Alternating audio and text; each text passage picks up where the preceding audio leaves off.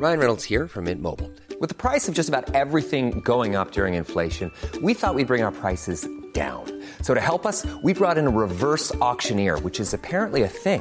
Mint Mobile unlimited premium wireless. Ready to get 30, 30, bit to get 30, bit to get 20, 20, 20, bit to get 20, 20, bit to get 15, 15, 15, 15 just 15 bucks a month. So, Give it a try at mintmobile.com slash switch. $45 upfront for three months plus taxes and fees. Promo for new customers for limited time. Unlimited more than 40 gigabytes per month. Slows. Full terms at mintmobile.com.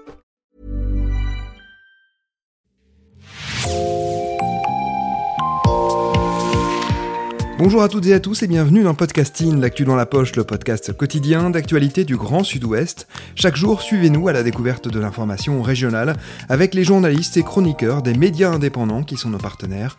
Je m'appelle Jean Berthelot de Lagleté.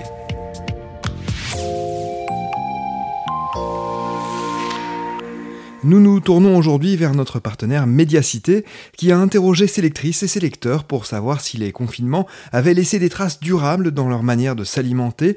Le papier s'appelle Cuisiner à la maison, engouement et désillusion. C'est vous qui en êtes l'autrice. Bonjour Armel Parion. Bonjour Jean. Armel, pendant les confinements, on a beaucoup parlé du fait maison. Nombreux sont les Français qui se seraient mis à la cuisine ou qui auraient renoué avec elle. Derrière cette image se cache sans doute une réalité plus complexe. Nous allons en parler ensemble. Votre papier mêle donc des avis de spécialistes de l'alimentation et des témoignages de lectrices et de lecteurs recueillis par Médiacité Toulouse, mais aussi dans toutes les villes où ce média est présent. D'abord, pour quelles raisons avez-vous eu envie de recueillir ces témoignages? Alors déjà, le recueil de ces témoignages euh, fait partie d'une grande enquête participative qu'on appelle Dans ma ville chez Médiacité, qui a consisté à interroger en fait euh, nos lecteurs, mais aussi une vingtaine d'experts sur euh, les pratiques d'alimentation locale. Et notamment, on leur a posé trois questions principales dans un grand questionnaire qu'on leur a fait parvenir en mars dernier, en mars 2021 sur euh, est-ce que vous avez changé vos pratiques euh, depuis le confinement, vos pratiques alimentaires, euh, ou alors depuis plus longtemps que le confinement d'ailleurs. Et donc c'est à partir de là qu'on a reçu 515 témoignages en tout de nos abonnés.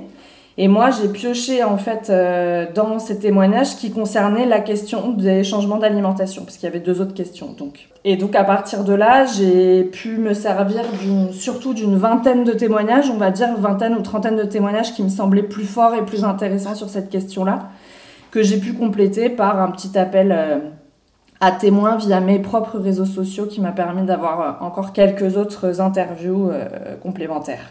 Voilà. Parmi les témoignages que vous avez reçus, est-ce que beaucoup de gens vous ont confirmé s'être mis à la cuisine pendant les confinements? Alors oui et non. C'est, on peut pas forcément parler de remise à la cuisine puisque comme j'explique dans l'article, beaucoup nous ont dit qu'ils, cuisinaient déjà, qu'ils aimaient déjà cuisiner.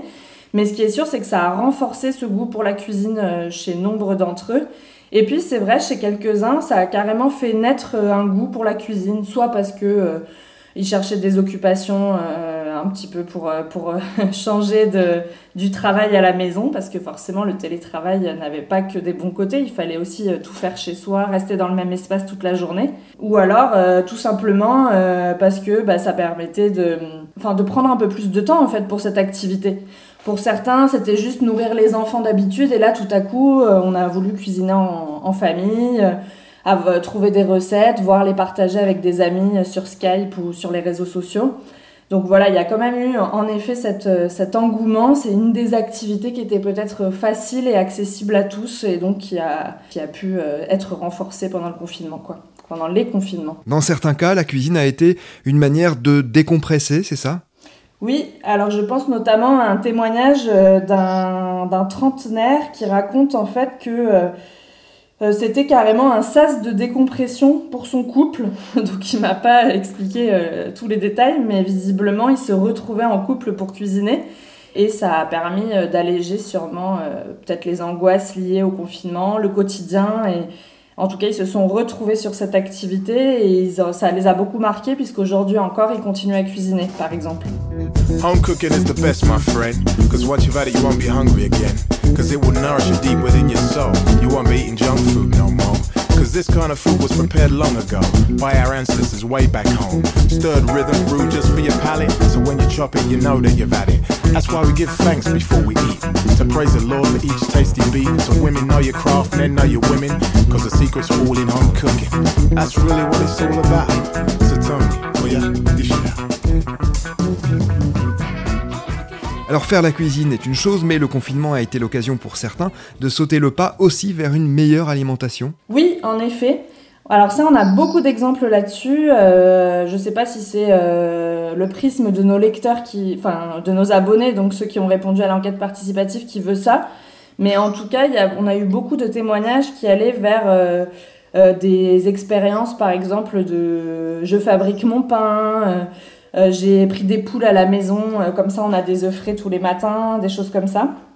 Donc il y a vraiment eu euh, des, des, nouvelles initiatives comme ça euh, engagées, on va dire, euh, vers des nouvelles pratiques. Donc oui, pour, pour aller vers une meilleure alimentation, on a même des, des gens qui nous ont répondu dans, dans le questionnaire qui faisaient plus du tout leurs courses en supermarché ou qui essayaient de plus du tout faire leurs courses en supermarché qu'ils avaient favorisé le local, les produits de saison. Souvent, encore une fois, c'était des tendances qui étaient déjà présentes dans ces foyers-là. Hein. C'est rarement né comme ça du jour au lendemain.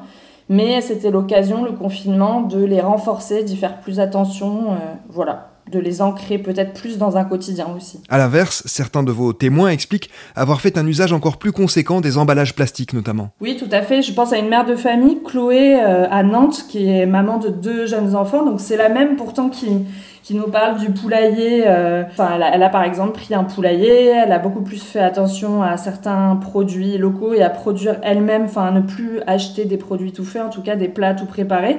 Mais elle dit qu'il y a eu aussi euh, des mauvais effets, euh, des effets pervers pendant le confinement dans ses pratiques avec sa famille, puisque notamment ils se sont fait beaucoup livrer par les supermarchés et donc qui dit livraison, je reprends ces mots, dit beaucoup d'emballage. Voilà. Alors elle dit qu'elle a essayé de freiner euh, ça euh, quand le confinement, les confinements se sont terminés, en essayant de continuer à se faire livrer, mais par des, on va dire, des commerces plus éthiques, donc euh, qui utilisent plus, moins d'emballage plutôt, et en tout cas des produits plus recyclables. Mais voilà, elle reconnaît que bah, il pouvait y avoir ces effets pervers parfois aussi.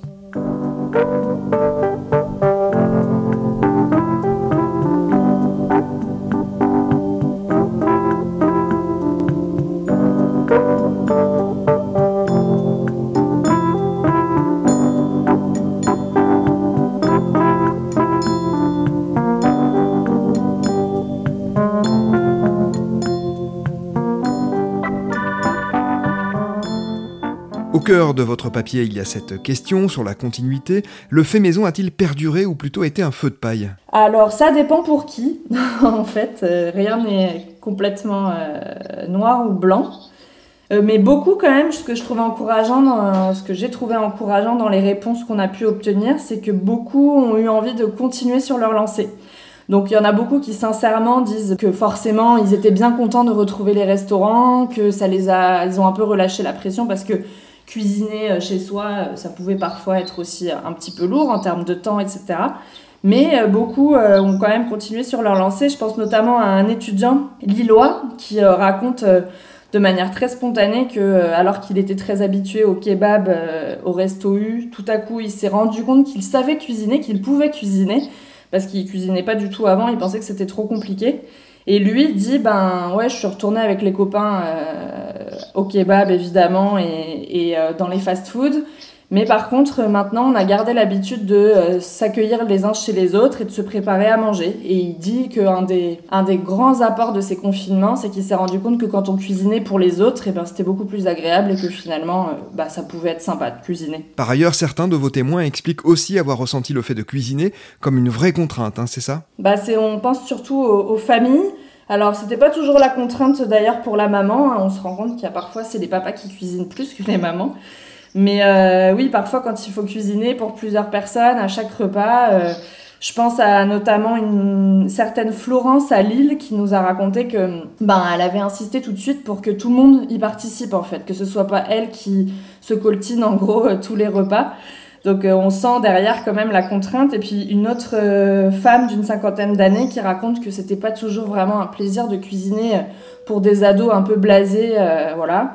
Donc c'était pas facile de trouver en fait les bons menus qui correspondent à toute la famille et que alors que la cuisine était euh, pour elle un vrai plaisir, elle se décrit comme une cordon bleu euh, d'habitude. Et ben là pendant les périodes de confinement, c'était quand même euh, moins agréable en fait.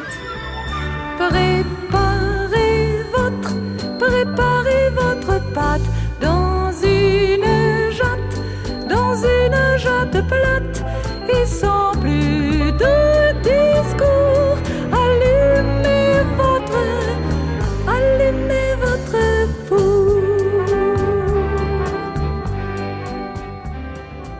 il y a un point qui est aussi généralement peu abordé, mais dont vous parlez dans votre papier, c'est celui de la paupérisation des travailleurs précaires. L'obligation de prendre ses repas à la maison a aussi eu des répercussions dans certains cas euh, des répercussions négatives, oui, il y en a eu, euh, parce que en fait, euh, ce que nous explique très bien le sociologue Jean-Pierre Poulain, auquel j'ai posé plusieurs questions parce qu'il est spécialisé dans l'alimentation et qu'il a un éclairage là-dessus, qu'il explique très bien, donc ce sociologue, c'est que bah, pendant que certains se faisaient plaisir à cuisiner, il y en a d'autres pour qui ben, le fait de devoir rapatrier tous ces repas à la maison, ça, représente d'après lui environ 200 à 250 repas par an quand même avec les confinements qui, qui du coup euh, passent à la maison alors qu'ils étaient à l'extérieur avant.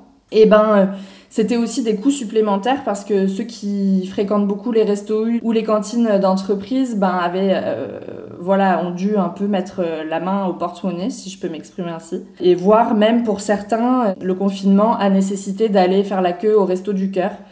Euh, Jean-Pierre Poulain rappelle que euh, en septembre 2020, on comptabilisait 100 milliards d'euros d'épargne forcée supplémentaire du côté des plus riches, euh, mais qu'on a aussi eu un million de personnes supplémentaires passées sous le seuil de pauvreté. Donc voilà que c'est aussi une question de contexte, ce cuisiner maison, et que pour certains, ben, c'est un petit refrain, on va dire, positif, euh, et, plutôt joyeux, alors que pour d'autres, euh, ça a été euh, vraiment une contrainte en fait, financière. J'entends. Une dernière question, Armel. Vous l'avez dit, cet article s'inscrit dans un cadre plus global de dialogue avec les abonnés de Médiacité. Cette démarche-là, pourquoi la menez-vous? Alors pour nous, chez Médiacité, il est très important en fait de restaurer ce lien de confiance avec nos lecteurs et surtout de leur faire comprendre que sans eux, sans, euh, sans lanceurs d'alerte euh, parfois, parce qu'on a quand même des sujets qui ne seraient jamais nés sans qu'on ait des lanceurs d'alerte hein, sur, certains, sur certains autres champs de nos investigations. Donc sans les lecteurs, on ne pourrait pas enquêter aussi, aussi bien qu'on essaye de le faire. Et, euh, et, du coup, aller tout simplement les sonder sur leur pratique, bah, c'est recréer un lien entre les lecteurs et les médias et pas parler de notre tour d'ivoire, mais aussi être plus en lien avec eux. Et tout simplement, ben, c'est une grande richesse parce que voilà, dans ces témoignages, on apprend plein de choses. Ça nous a permis aussi de croiser avec les paroles de plusieurs experts qu'on a identifiés dans chacune de nos quatre villes.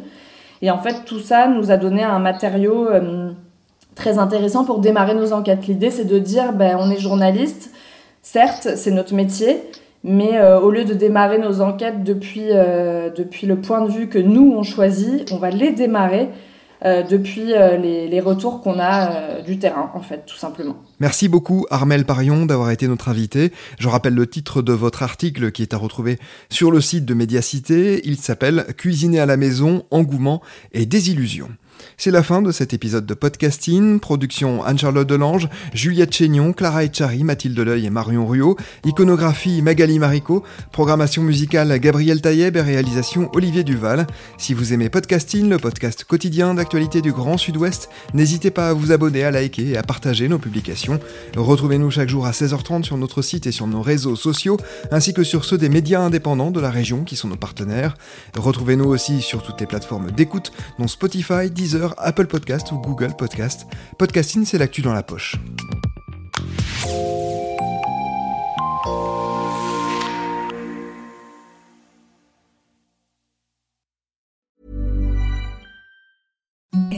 The softest sheets you've ever felt. Now imagine them getting even softer over time. That's what you'll feel with Bowl and Branch's organic cotton sheets. In a recent customer survey, 96% replied that Bowl and Branch sheets get softer with every wash. Start getting your best night's sleep in these sheets that get softer and softer for years to come. Try their sheets with a 30-night guarantee. Plus, get 15% off your first order at bowlandbranch.com. Code BUTTERY. Exclusions apply. See site for details.